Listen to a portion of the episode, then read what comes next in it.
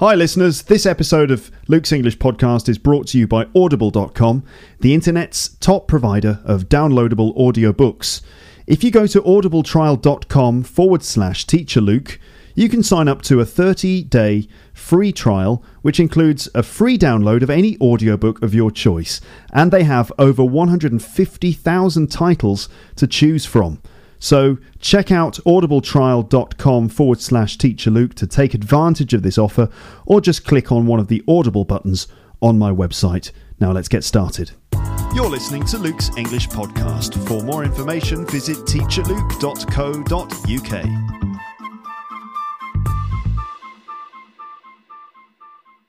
So, welcome to part two of this uh, two part, maybe even three part, I don't know yet, episode about uh, what is Britishness. And what uh, I'm trying to do with these episodes is just try and look at, um, well, what are the real elements of British culture? What do, let's say, foreign people, how do foreign people understand Britain?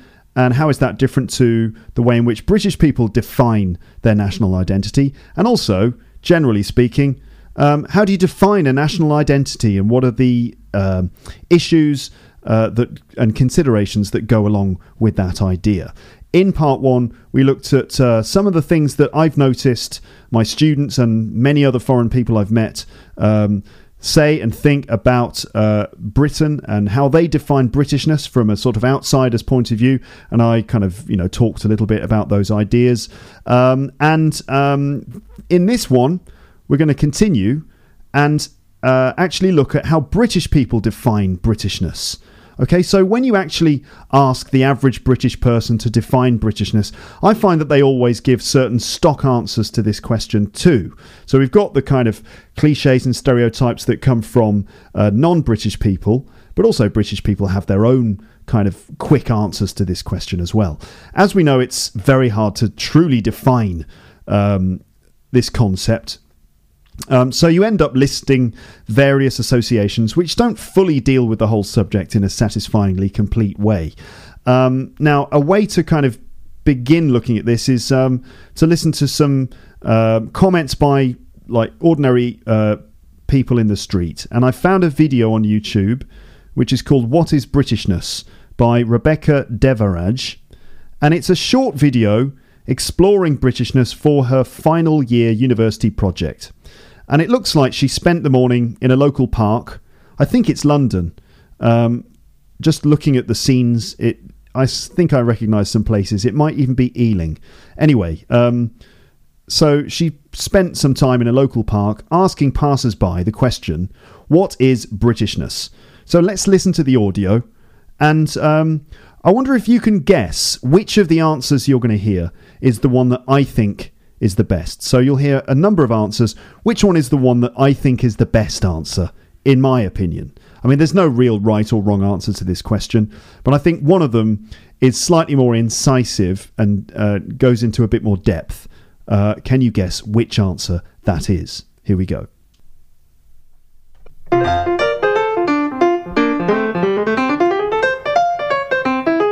British spirit. It's about always having a stiff upper lip, keeping going whatever the situation is. That's what being British is. I think being British is having a stiff upper lip because we get on with things. Diversity, culture, um, fish and chips. I would have thought that Britishness defines the characteristics of whoever are the citizens of Britain, whatever their origins at any one time. Um, ordinarily, we would argue that Britishness is linked to notions of liberty and freedom, and in fact, the very diversity that makes it difficult to define what Britishness means. I think being British is being accepting. We accepted the smoking ban, we accept the weather, we accept queuing, we just accept and get on with it. A big part of Britain is Bulldogs because obviously it has the connotations with Churchill and with the advert and lots of things. And they're British. Yay!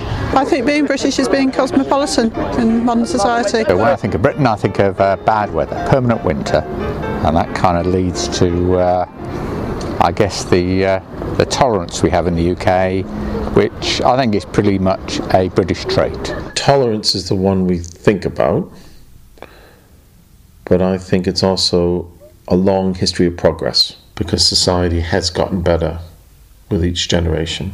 People's homes, their lives have improved, their social conditions have and we're striving to make them better. I think being British is, well, because I think about my stomach and I was thinking fish and chips. We think being British is about weather and bad weather, but obviously not like today. I think Britain is all about tradition because that's what we've got a lot of. We think being British is about being patriotic because we get behind our sports teams and support our country and the royal family. And you just feel it. You just are British.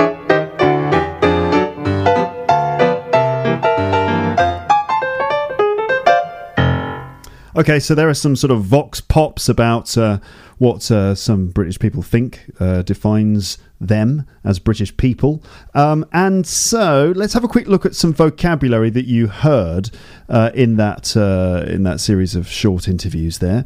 And um, so we're going to see. First of all, you heard the expression having a stiff upper lip and getting on with things having a stiff upper lip. Have you heard that before? I think I've mentioned it on the podcast uh, before. Uh, British people often say about themselves that they have a stiff upper lip. So this just basically means having a sort of emotional resolve, having a bit of toughness. Um, and not losing control emotionally, not getting over emotional, right? Uh, so the upper lip is, well, obviously you've got two lips and the lip on the top is your upper lip. And if that is stiff, it means it's not trembling. It means you've got your emotions under control. Okay, so that's what having a stiff upper lip means. And then also just just getting on with things. If you just get on with things, it means you just carry on. It's you know, it's basically just keep calm and carry on, isn't it? So despite problems or troubles that you might be experiencing, you don't let it prevent you from getting things done or uh, it doesn't let you uh, it doesn't stop you from continuing to do things. So it's it's about keeping calm and carrying on all right? You also will have heard there uh, being accepting. So that just means accepting uh, situations and just getting on with it. Um, so being accepting that's interesting because in you know many countries uh, people well they don't put up with things. They don't uh, put up with problems. I mean obvious example here in france let's say um, if the government announces that they're going to raise the age of retirement, meaning that everyone has to work longer and they, they can't retire at 65, they have to wait until they're 70. So if the government raises the age of retirement, in France, people wouldn't just accept it, they'd take to the streets, they'd be demonstrating and protesting against it. Right? In England, if the government decided to raise the age of retirement, people would probably just have a cup of tea and complain about it, but sort of accept it. Probably. Although obviously there would be some people demonstrating in the streets, but you get the idea. Um, another thing you heard there was the, the bulldog. Bulldog is a is just a breed of dog. Uh, you might know it's kind of fairly small, um, and it's got these sort of jowls on its face. These jowls that make it look a bit like Winston Churchill. So we associate Winston Churchill with the bulldog, and of course, Winston Churchill is a sort of uh, national hero because of the way he led Britain um, during World War II. So we associate Churchill with strong leadership and uh, someone who allowed, you know, who, who helped us to uh, avoid uh, losing the war. Let's say. Um, bad weather, uh, torrents. You might be thinking, what's a torrent? Well, a torrent basically means Normally we say torrents of rain. This just means sort of like uh, uh, heavy showers. Heavy showers of rain. Okay, those are torrents. Uh, progress, you heard. We get behind our sports teams. If you get behind someone, it means you support them. Okay, to be behind someone, I'm behind you. Uh, to get behind someone, in this case, get behind a sports team, means that you support your sports team. And then finally, one of the women said, uh, You just are British which is kind of uh, that's kind of it really. If you're British, if you live in Britain, then you whatever you do helps to define uh, what uh, what British what Britishness actually is. So, what was the best comment? Which one do you think I think is the best comment? Well, for me, it's the it's it's the guy who says, and it, he's not just a guy. In fact, he's he's called Professor Jeremy Black, the author of A Short History of Britain which is obviously a book about the history of Britain. Professor Jeremy uh, Black, he's a professor and an author, so he should know what he's talking about. Um, and he says this um, I would have thought that Britishness defines the characteristics of whoever are the citizens of Britain. Now, he said Britishness defines the, the citizens, but I think actually, I may be wrong, maybe I'm. Uh, maybe this is inappropriate of me to correct a professor, but I think he means that the citizens define Britishness. So whoever the citizens of Britain are at that moment, uh, whatever they do, that defines Britishness. Or maybe he means it the other way round, that somehow Britishness as a concept defines who we are. I think it's probably a combination of the two somehow. So uh, I would have thought that Britishness defines the characteristics of whoever are the citizens of Britain, whatever their origins, at any one time. Um, so it doesn't matter where you come from. If you're a citizen of Britain, then you're defining what Britishness is, and that includes, you know, uh, people from like ethnic communities and immigrant families who have settled in the UK. Uh, um, Ordinarily, and he, he goes on to say, ordinarily, we would argue that Britishness is linked to notions of liberty and freedom, and in fact, the very diversity that makes it difficult to define what Britishness means. So, there you see the, the couple of values liberty and freedom somehow this is important. Although, of course, freedom is a, uh, you know, uh, is a. It's not. I think it's not possible to have absolute freedom because there's all there are always limitations of some kind. But certainly the sense that there's freedom to be who you want to be, you know, democracy and uh, freedom to to start your own business, uh, that kind of uh, economic uh, liberty as well, uh, and diversity. Uh, I think generally in Britain we're quite proud of our diversity. Um, here's a Wikipedia definition of, of Britishness, and it goes like this Britishness is the state or quality of being British, of course, or of embodying British characteristics, and is used to refer to that which binds and distinguishes the British people and forms the basis of their unity and identity, or else to explain expressions of British culture, such as habits, behaviours, or symbols that have a common, familiar, or iconic quality readily identifiable with the United Kingdom. Dialogue about the legitimacy and authenticity of Britishness is intrinsically tied with power relations and politics. In terms of nationhood and belonging, Expressing or recognizing one's Britishness provokes a range of responses and attitudes, such as advocacy, indifference, or rejection.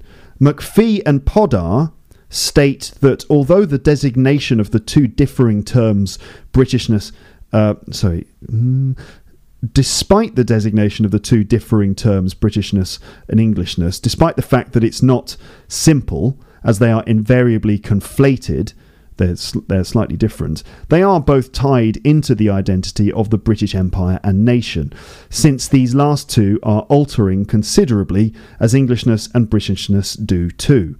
Thus, the slippage between the two words, British and English, can be seen as a play between these changing dynamics. Right, that's interesting and also a little complex. So, here's my sort of simplified version of that.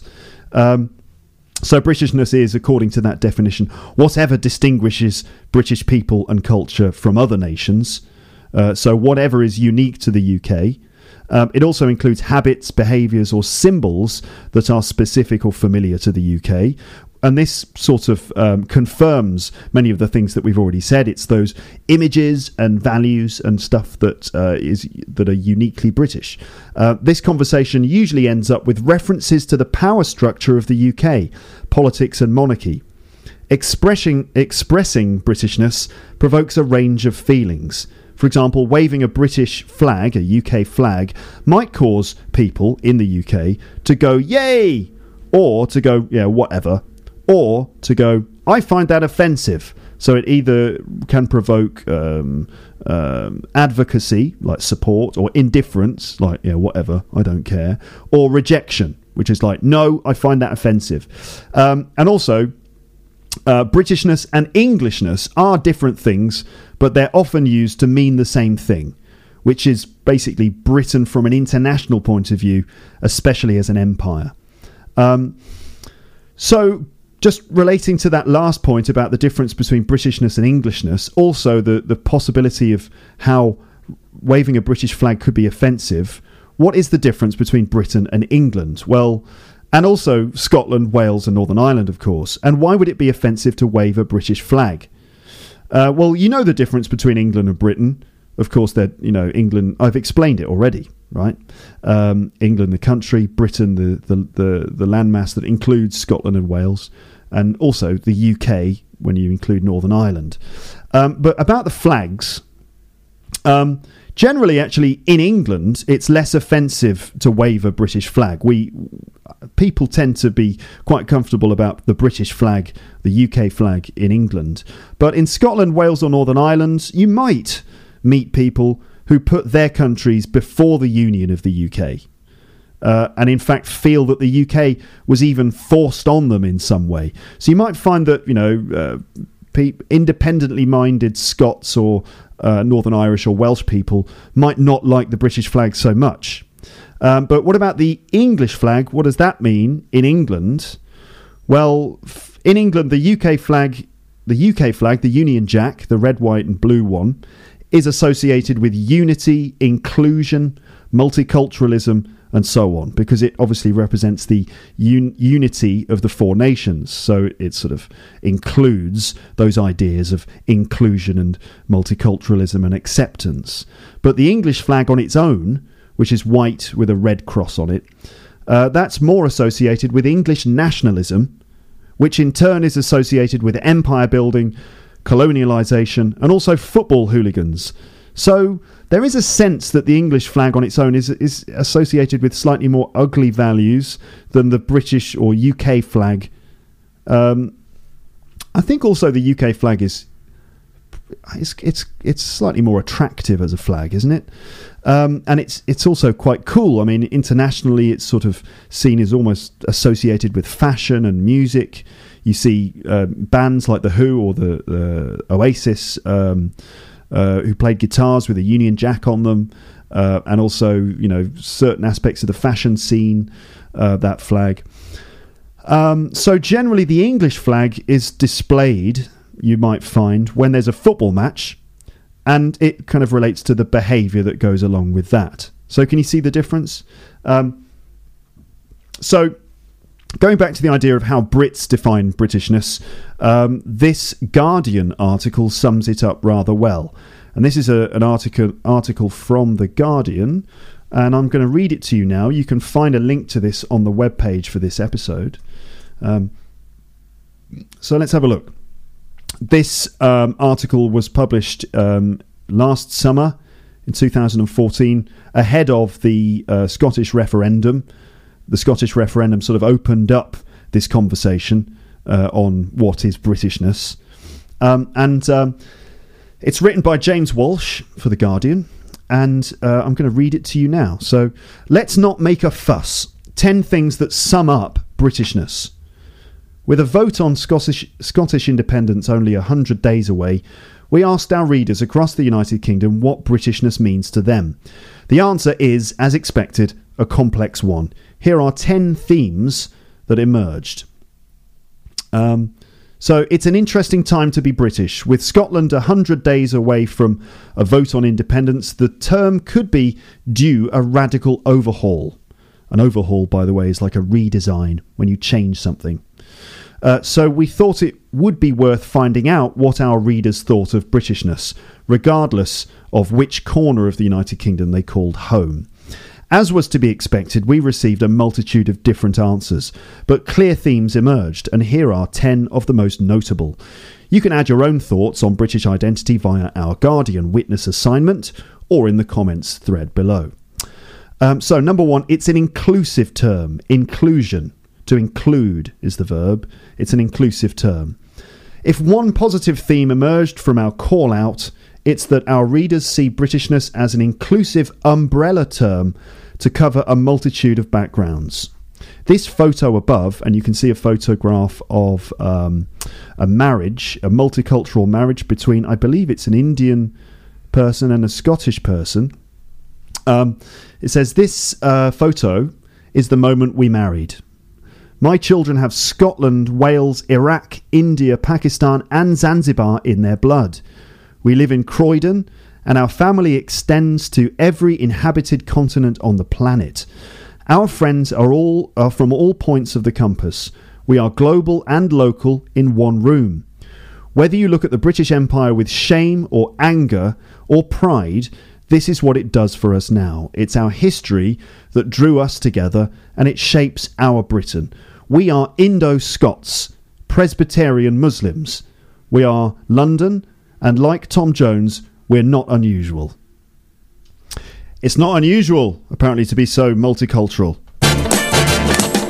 It's not unusual.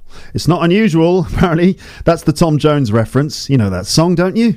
It's not unusual. So, uh, where were we? Where were we? Where's the article gone on my computer? Uh, there it is. So, uh, we're, we uh, so this multiculturalism is not unusual, apparently, and that is from someone calling themselves Green Desk Bruce. Here's another one from Steph Worthington, and it says, "I'm Welsh." But I've been living in England for nearly 30 years. I don't see a problem with regarding myself as Welsh and British. My concern is if countries go independent, will those who have come from abroad feel pushed out of society? I know an Asian restaurant worker who doesn't feel English at all, but does feel British, yet he's only ever lived in England. British is a helpful catch all term for all of us, especially those who don't feel English, Welsh, Cornish, Northern Irish, or Scottish. Hmm. Number two um, is uh, number two in this Guardian article uh, is that it can be quite confusing, um, and uh, the author goes on to say, First time I went to America, I wrote English as my nationality on my visa waiver form. This was wrong. It turns out I'm United Kingdomese. And here's another comment from uh, John B. And it says, When someone abroad asks, Where are you from? Do you say, I'm British, a UK citizen, from Great Britain, English, Scottish, Welsh, Northern Irish, or from the United Kingdom of Great Britain and Northern Ireland? Do you then try to explain that the Great refers to the largest island and is not really a delusion of grandeur? Multiculturalism is fine, but we do have. But uh, multiculturalism is multiculturalism is fine, but we do. Uh, there's a there's a mistake on the Guardian article. That's why I've, I'm having problems with that sentence. Multiculturalism is fine, but do we have any shared culture? Okay, uh, that's John B. Here's another one from Hezi Chast. All right, uh, if my cultural identity were an ice cream, uh, European would be the cone that holds it. The ice cream would be British Isles flavour, and the sprinkles would be English, Lancastrian, Black Pudlian. Okay, an interesting ice cream uh, analogy there. I, I like that one, naturally. Number three in this list is that its meaning needs to be updated. Uh, and a comment from I Am Not Prince Hamlet says, where Nigel Farage might fulminate at this proliferation of Polish cured meats in my local corner shop, I see exciting diversity. Here's to multicultural Britain. Nigel Farage, by the way, is um, kind of a uh, well, he he's the leader of the United Kingdom Independence Party, known as UKIP, and UKIP's policy. Well, UKIP want two things really. What the first thing they want is to get the UK out of Europe, and the second thing they want is to get the immigrants out of the UK. So you know they're kind of a right wing party led by Nigel Farage, and it, the comment says where Nigel Farage might fulminate at this proliferation of Polish cured meats in my local corner shop there's a picture of some uh, local Polish cured meats in a shop, and that might make Nigel Farage angry because Nigel Farage would say that you know uh, British culture is being swamped by cultures from abroad, and we're losing our identity. Um, th- so the Polish meats might make him angry, but for uh, I am not Prince Hamlet, um, this is exciting diversity. And so here's to multicultural Britain. If you say here's to something, it's like you're saying cheers, you know, you're lifting a glass. Here's to multicultural Britain. Um, here's another comment, and it's from Allied Lama, uh, which is quite interesting. It sounds like Dalai Lama, doesn't it? But it's Allied Lama. Uh, yeah. As a group of nations under the British state, I think we need to do more to celebrate our multiculturalism, not just in the conciliatory nods that the press sometimes give to the many different ethnic identities of London, but across the whole of our four different nations. In Wales, Scotland, and Ireland, we could do more to explore our Celtic heritages while also admitting that as part of the British state, we've become cosmopolitan nations with several linguistic her- heritages where people from all over the world have travelled to. We can share in the different ways of life that immigrating peoples bring to us, not shut them out in, ex- in anxiety. Okay? Uh, so, point four goes like this British shouldn't just mean English. And we see a picture of a uh, a Cockney pearly king. This is a kind of a old school, uh, traditional, old fashioned Cockney wearing the traditional old fashioned Cockney clothing. If you remember from the episode called On a Boat, my friend Paul Langton explained that a Cockney technically is someone who is born within the sound of Bow bells. Bow is an area of East London, so Cockneys only come from a very specific part of East London. In fact, so you see, we see a picture of a proud Cockney standing in front of the the Union Jack. Um, British and English are sometimes seen as interchangeable to the chagrin, that's like annoyance or anger, or anger, to the chagrin of some of our readers particularly this one from Northern Ireland. Too often, English people, shall I do this in a Northern Irish accent or would that be inappropriate? Too often, English people, and I say that, no, I'm not going to do it. Too often, English people, I say this living happily in Liverpool, loving all my English friends, tend to believe that English equals British. Too many times, an English person has been talking to me and casually mentioned, I guess that's me being British without a hint of thinking uh, that we're talking to, without a hint of thinking he was talking to someone British. Hmm. They mean English. Too often I have actually been asked if Belfast is in Ireland or in Scotland. It is ignorant. It's unfair to feel that I'm not entitled to my own Britishness when in the company of English people. But that said, this doesn't have to be a problem. A little education would go a long way. I'm British, I just need you to see me that way.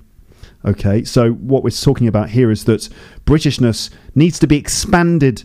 Not, ju- you know, it's too it's it's not fair on the Welsh, the Scottish, and the Irish when we say Britishness, but we actually mean Englishness. We need to try and include uh, those those three. Um, we're going to include. We should include those three other nations somehow into a broader uh, meaning. That was from Jennifer Fisher, who's from Northern Ireland. This one is uh, another one from Allied Lama, and it says, um, Unfortunately, Britishness is often construed by the media as being terribly Anglo-centric, and I fear not even a kind of Anglo-centric that many English people can easily identify with, as it focuses on a narrow stereotype imagined by the disconnected bourgeois who mainly seclude themselves along certain stretches of the Thames Valley and the south coast. The inherent pride in a long lost empire, the stubborn boasts of achievements in sciences and the arts, the pretense that we are still a major world power, all of these things are what I feel people are told they should be proud of and feel connected to in being British. So, Allied Lama there is again stating that uh, Britishness is defined only by a small section of society, particularly those who live in uh, London, basically. Um, so, you okay? You keeping up with this, everyone? All right, let's carry on. So, this is point five in what it's a 10 point list, isn't it? Isn't that what I said? So, number five is Englishness needs to be reappropriated. Englishness needs to be reappropriated. And we see a picture of the uh, folk singer, the English folk singer, Billy Bragg, who is um, kind of a proponent of Englishness um, and in somehow re- reinstating Englishness or redefining, reassessing Englishness. Okay, so uh, let's let me continue reading the article. Uh, I say, let me continue reading as if you're stopping me. uh, all right, there's nothing stopping me, is there? No, of course not. No. Um, so, if Scotland votes for independence, which they didn't anyway, if Scotland votes for independence, will Englishness have to be reassessed? Obviously, there will be political repercussions and mach- machinations, but some of our readers feel Englishness itself will need to be revalued and redefined. Repercussions? You know what that means? It's basically effects or consequences. Machinations, these are like uh, changes. Okay, machinations, it's like the, the operations of a machine. So, in this case, the machine would be, let's say, the Constitution of the UK, the unwritten Constitution of the UK. So, there would have to be changes um, to the machine of of, of uh, Britain. Huh? Okay, so there will have to be political repercussions and machinations, but some of our readers feel Englishness itself will need to be revalued and redefined. And this is from someone called Rika, Rike Boy and it goes like this I think that one of the things that drove me away from Britishness is the fact that England seems to be the Cinderella of the UK nations. It's true that it dominates the UK in terms of size and influence, yet it is the only home nation that's not allowed its own devolved parliament or assembly, whereas the Welsh, Scots, and Northern Irish have considerable powers to manage their own affairs, England is ruled firmly by the British government for the sole good of the UK state. I believe that Englishness should be a positive identity which is embraced and celebrated, yet too many peop- too many English people still seem religiously devoted to a Britishness which seems to want to expunge Englishness as a nasty, dangerous anachronism. Whoa. Remember that you can access this article by clicking the link uh, that you'll find on the page for this episode. And then you can actually see all these words. You can Google them. You can do a bit of studying if that's what you want to do. Uh, point six uh, goes like this You can be proud to be British without being right wing and we see a picture of some bunting. Bunting is like decorative flags which are put up whenever we celebrate something in Britain, like for example the the, the royal marriage there was lots of bunting, usually like little triangular flags on, on strings or ropes. Um, and you often see them at street parties and things like that. Uh, so there's a picture of bunting. Um, and, it, and this is how it goes. Perhaps unsurprisingly, this being The Guardian, there weren't too many mentions of the Queen, although there was one mention of the Queen. So, um, do you know what that means? The Guardian is generally quite a left wing newspaper not radically left wing or anything, but it leans to the left. And so, because of that, people are not overly patriotic and they're not necessarily overly uh, fond of the monarchy. Okay, so that's what that means. So let me read it again. Perhaps uns- I say let me as if you're as if you're blocking me, like as if you're slapping the computer out of my hand or something. Of course you're not. Anyway, perhaps unsurprisingly, this being The Guardian, there weren't too many mentions of the Queen. But it was interesting to hear from British patriots a million miles away from the UKIP mould. This means that it's interesting to hear from British patriots who are not right wing. Um, I love this. This is from Stephanie Keeler, and it says, I love our warm hearted, philanthropic, quirky, and socialist past. I'm proud of the Chartists and the suffragettes, Charles Dickens, Robert Owen, and John Ball. I'm proud of the unions. I'm proud that we raised stiff, comp- uh, stiff opposition to Thatcher and of our ability to unite in the Second World War against fascism. I'm proud that we executed a king because we valued our rights, privileges, and liberties more than monarchic tradition. I'm proud that we still slam the door of Parliament in the face of the Queen's messenger to this very day. Wow, there's so much in that comment that you might not know about. Um, let's let's have a look at um, the second part. I'm proud that we executed a king, um, King Charles the First. This is in the mid 17th century. There was an uprising by Parliament. So, very brief history, okay? But Very, very brief history lesson, but it's a key moment in, in British history. Um, for, for, for years and years, the, the, the, the monarch had um, power, like let's say supreme power. That they were the main executive power in the country. Um, and then in the 17th century, um, there was a, a parliament who um, the king basically delegated powers to to, to run the country, but the king still maintained supreme power. Uh, but the parliament gained more and more power led by Oliver Cromwell, who you might have heard of, and there was an uprising by Parliament um, after the, the King Charles attempted to impose too much of his will on Parliament. Parliament fought back. There was a civil war between the parliamentarians, led by Oliver Cromwell, and the monarchists. Um, so, like the parliamentarians versus the monarchy, basically. The parliamentarians won. The king was uh, killed. They chopped his head off. And for, oh, how long was it? Something like 20 years, I think. Uh, we had a sort of republic led by Oliver Cromwell as a dictator, basically. They didn't call it a republic, they called it the English Commonwealth. Um, but then after Cromwell died, I mean, his son took over, but ultimately the royal family came back, and Charles I's son was reinstated uh, as the as the monarch. He became Charles II, of course, um, and um, so. But that was a key moment because it sort of opened the door to various other changes that happened later on, which led to basically the, the Parliament running the show and the monarch not having powers.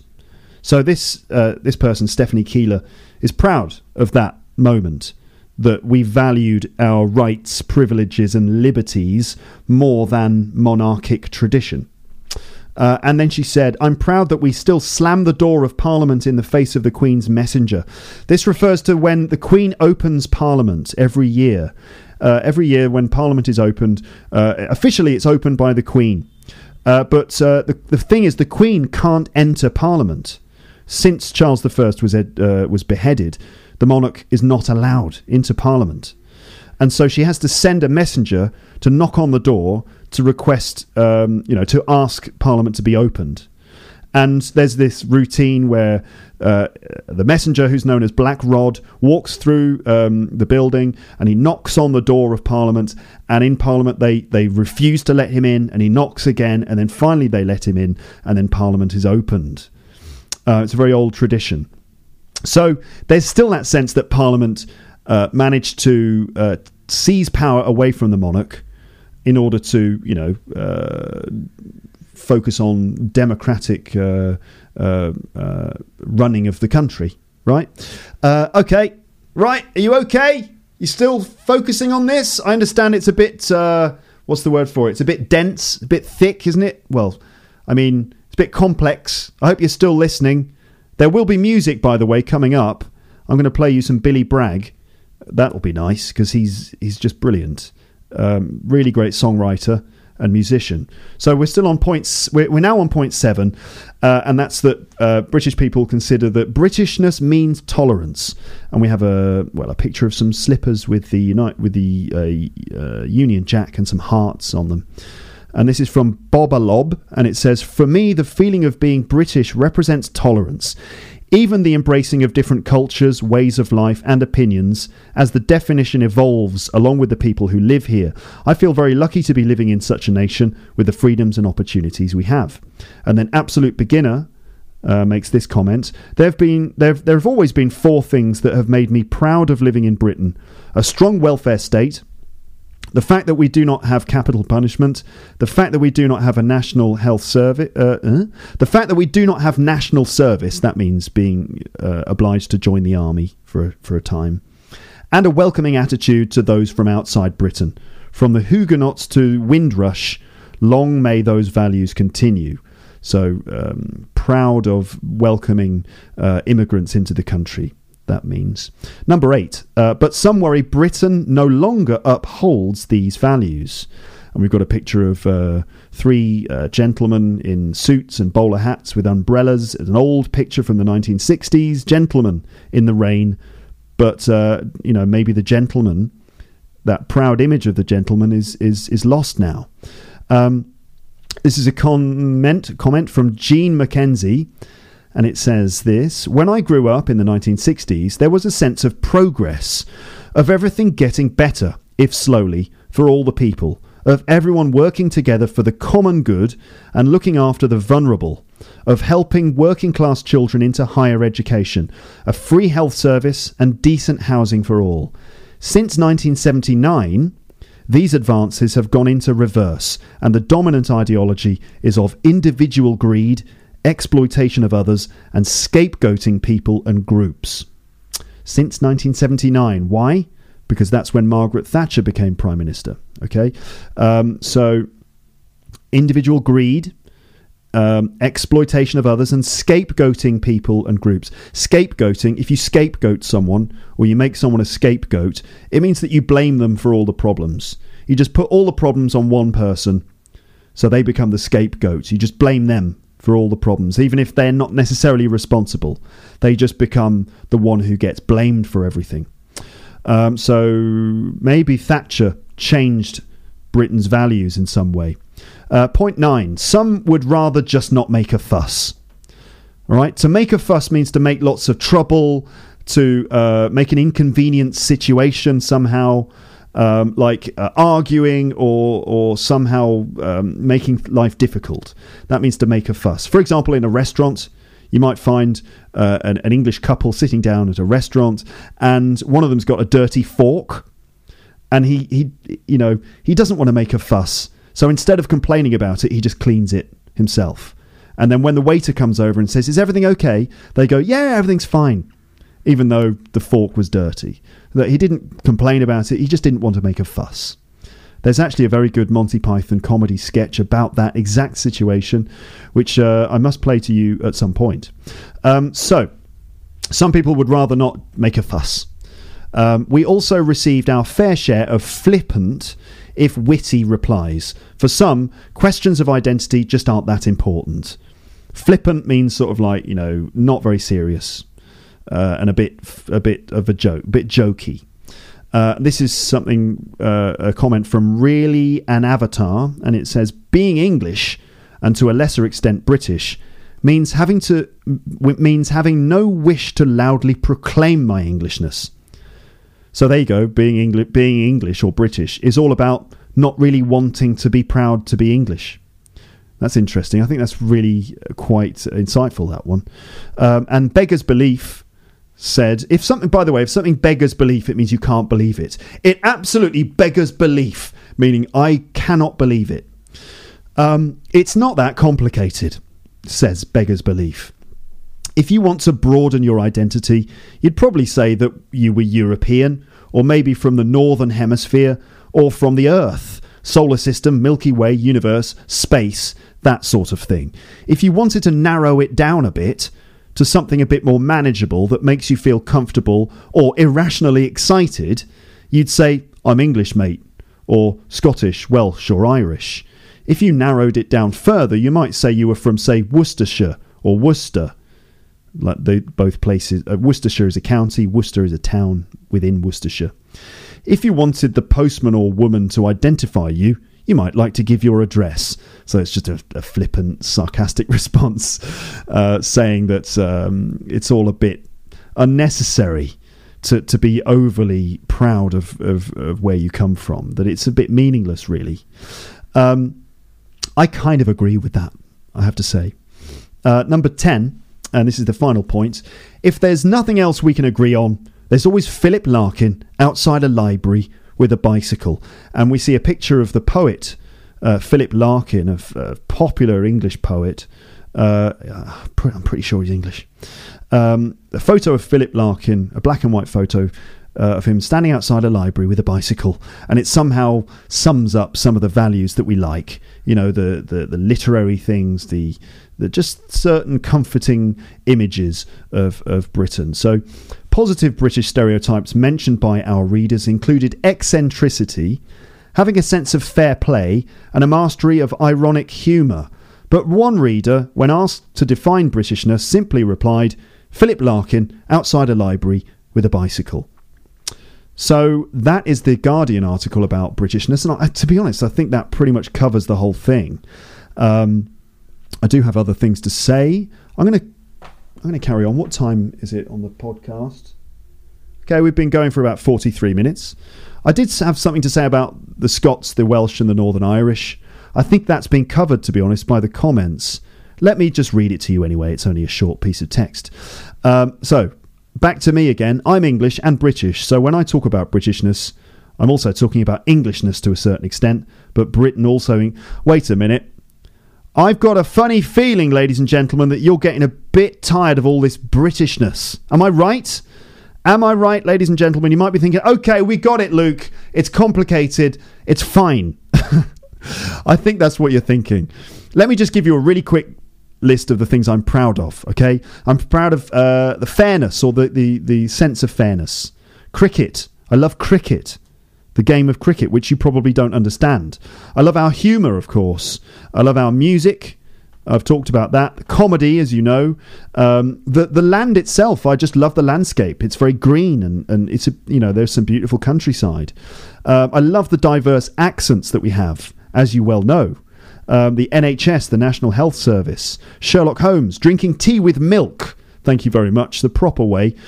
I love pretending to be proudly British because for me it's just like I can't really be sincere when I'm when I make all these statements about being proudly British because it's not that important to me. So if you ever hear me on the podcast making proud statements about drinking tea and you know having a portrait of the Queen and stuff, I'm not really being serious.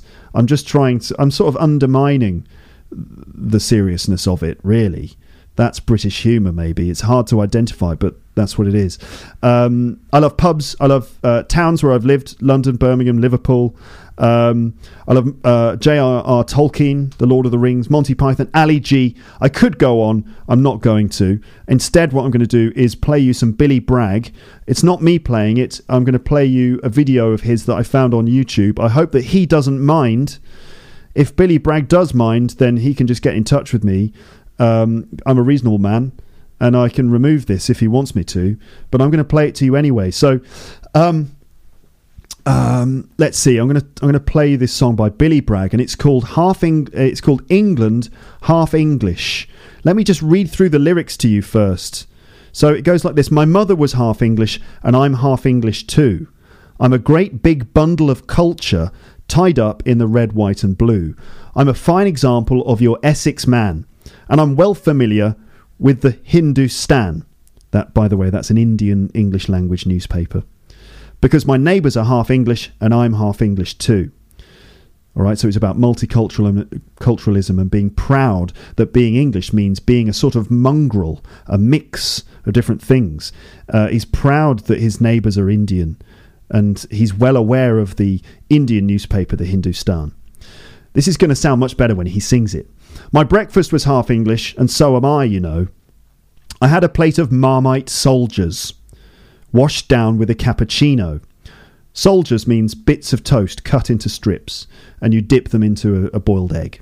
So I had a plate of Marmite soldiers washed down with a cappuccino, and I have a veggie curry about once a week. The next day, I fry it up as bubble and squeak. Bubble and Squeak is a kind of uh, a very English, maybe British thing, which involves taking leftover f- vegetables and frying them until they start to make a bubbling and squeaking sound when you fry them. Okay. Uh, he said, so the next day I, I have veggie curry once a week. Next day I fry it up as bubble and squeak because my appetite's half English and I'm half English too. Dance with me to this very English melody, from Morris dancing to Morrissey all that stuff came all that stuff came from across the sea. Morris dancing is old-fashioned English dancing. Morrissey, the lead singer of the uh, formerly lead singer of the Smiths, uh, uh, who you know, he's been on the podcast. Um, anyway, not not personally, but I've talked about him on the podcast. Um, Britannia, Britannia, she's half English. She speaks Latin at home. St George was born in the Lebanon how he got here, I don't know. And those three lions on your shirt, they never sprang from England's dirt. Them lions are half English, and I'm half English too.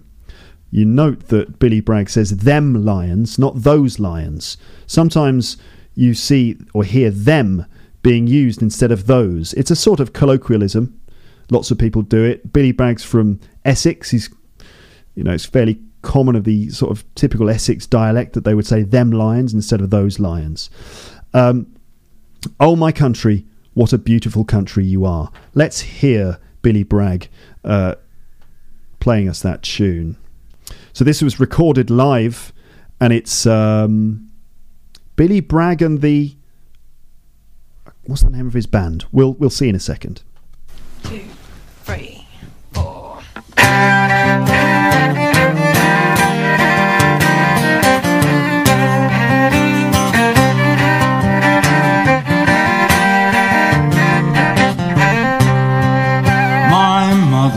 Was half English and I'm half English too. I'm a great big bundle of culture tied up in the red, white and blue. A fine example of your Essex man, well familiar with the Hindustan, cause my neighbours are half English and I'm half English too.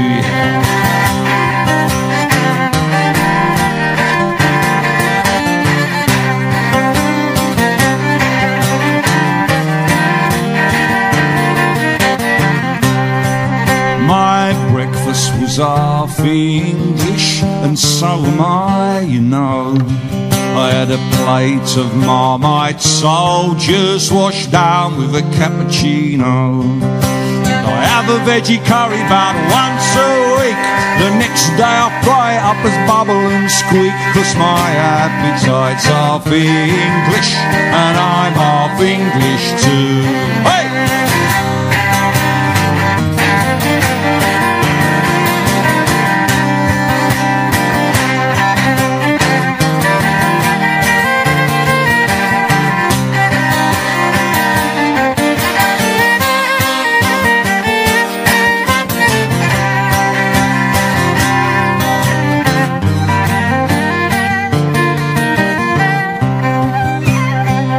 Britannia, she's half English. She speaks Latin at home. And St George was born in the Lebanon. How he got here, I don't know. And those three lions on your shirt, they never sprung from England's dirt. Them lions are half English, and I'm half English too. Them lions are half English, and I'm half English too.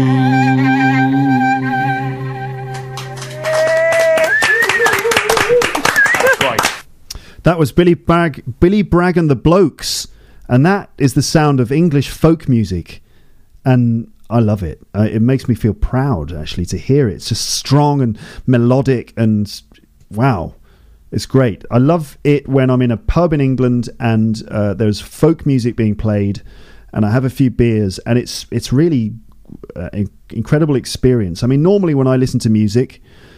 I listen to stuff with a sort of American flavor or influenced by, you know, like Latin music or whatever, stuff that you can dance to. But then when I hear traditional English folk music, it's just, it goes sort of right into the heart of my soul, you know? um, all right. I think I'm going to wind this up now. Um, and I'm going to stop talking about this subject because I think I've dealt with it, right? But I, I have to conclude.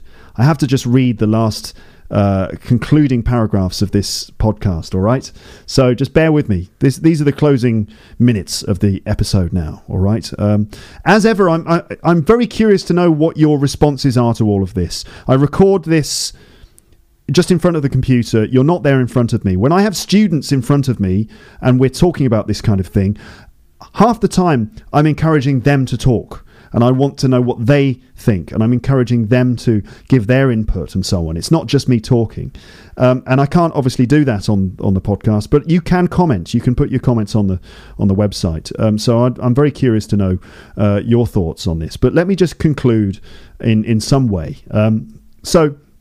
Uh, Britishness, like any cultural identity, is always changing. These things never say, stay the same. There's always a sense that the culture is being lost, and that's just the sense of the present order slipping away and being replaced by the new one. And at every moment of every minute, things are changing and nothing will stay the same. That brings some sense of fear and panic. Uh, the idea that we're going to lose the good things we have. People also need a clearly defined culture in order to feel secure. So they so they know where they are and that they can trust the people around them. People tend to prefer the things that they know and distrust the things that they don't. It's quite easy to blame others for fright for that frightening sense that things are changing for the worse. I think this is why a lot of people have fear and hatred of immigrants and foreigners. They're scared of the unknown agents of change who look and behave differently. I, ho- I suppose it's human nature to be like that, but it's also a little sad and unnecessary when it ends up in violence and suffering. Obviously, we shouldn't tolerate certain behaviour. Where am I going with this? What am I trying to say? Uh, what I mean is that there's no such thing as true Britishness unless it is unless it is just a snapshot of what is happening right at this moment in Britain. And when I talk about the violence and stuff, I'm talking about you know the nationalist movement, uh, sort of fascism and, and that kind of thing, which is uh, you know a living threat to our way of life, isn't it?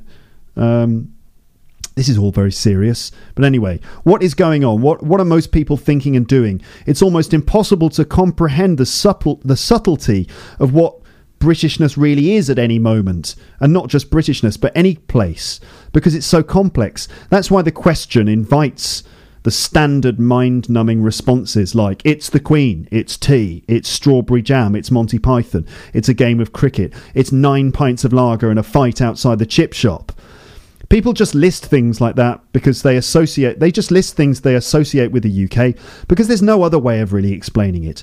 Just a bunch of associations. Um, Britishness or national identity is negotiated, I think. Also, I believe that Britishness is not an absolute concept, it's something which is negotiated. Everyone has their own version of Britishness, and in fact, Britishness changes depending on who is in power, who's got the money, the influence, and the cultural capital.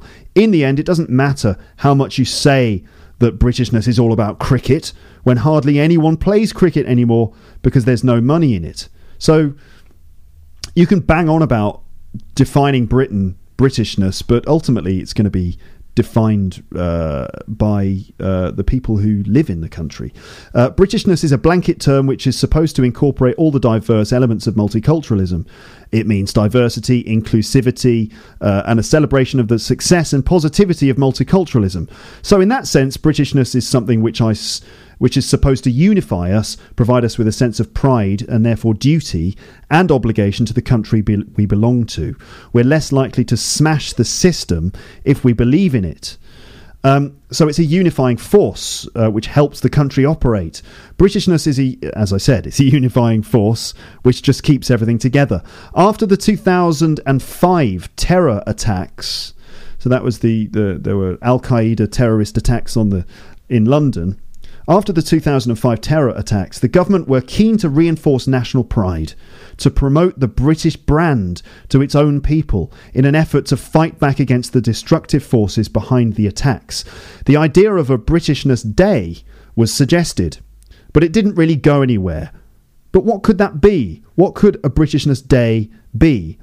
A day when we argue about what Britishness is? Also, it's all a bit close to nationalism, and we don't like that in the UK, really. Nobody wants to be associated with fascism, so often people have a defensive attitude to national pride, usually along the lines of, I think it's fine to be proud of Britain. You know, people often say it like that. I think it's fine to be proud of Britain, like they're defending the idea. I am proud of Britain. Um, so, you know, some people feel it's necessary to actually say, look, sorry, there's nothing wrong with being proud of being Britain. Often the comments are, uh, are presented in that way. Um, what about all the bad things done in the name of Britain? Are you proud of them too? Now, I know that there may be some listeners out there in some parts of the world who are who who see Britain in fairly serious way. Like, for example, in the Middle East, I mean, you know, the UK was involved in uh, dividing up the Middle East to an extent with things like the Balfour Declaration after World War One. It was no after World War Two.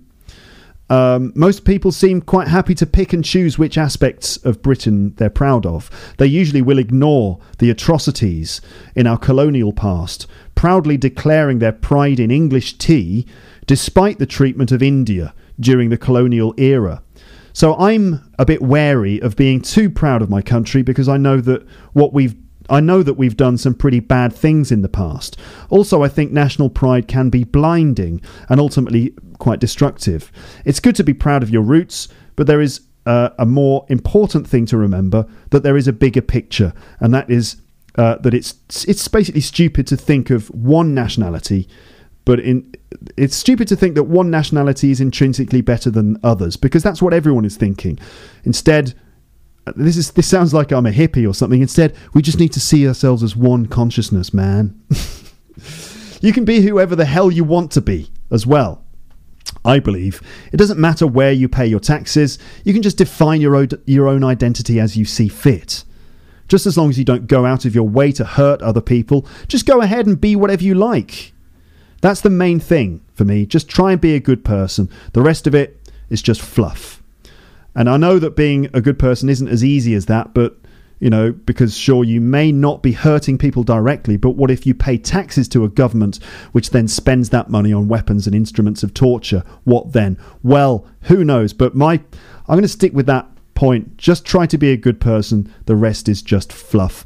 And that is the end of this episode of Luke's English podcast. Thank you very much for listening. I hope that uh, you've managed to listen all the way to the end. If you have, then.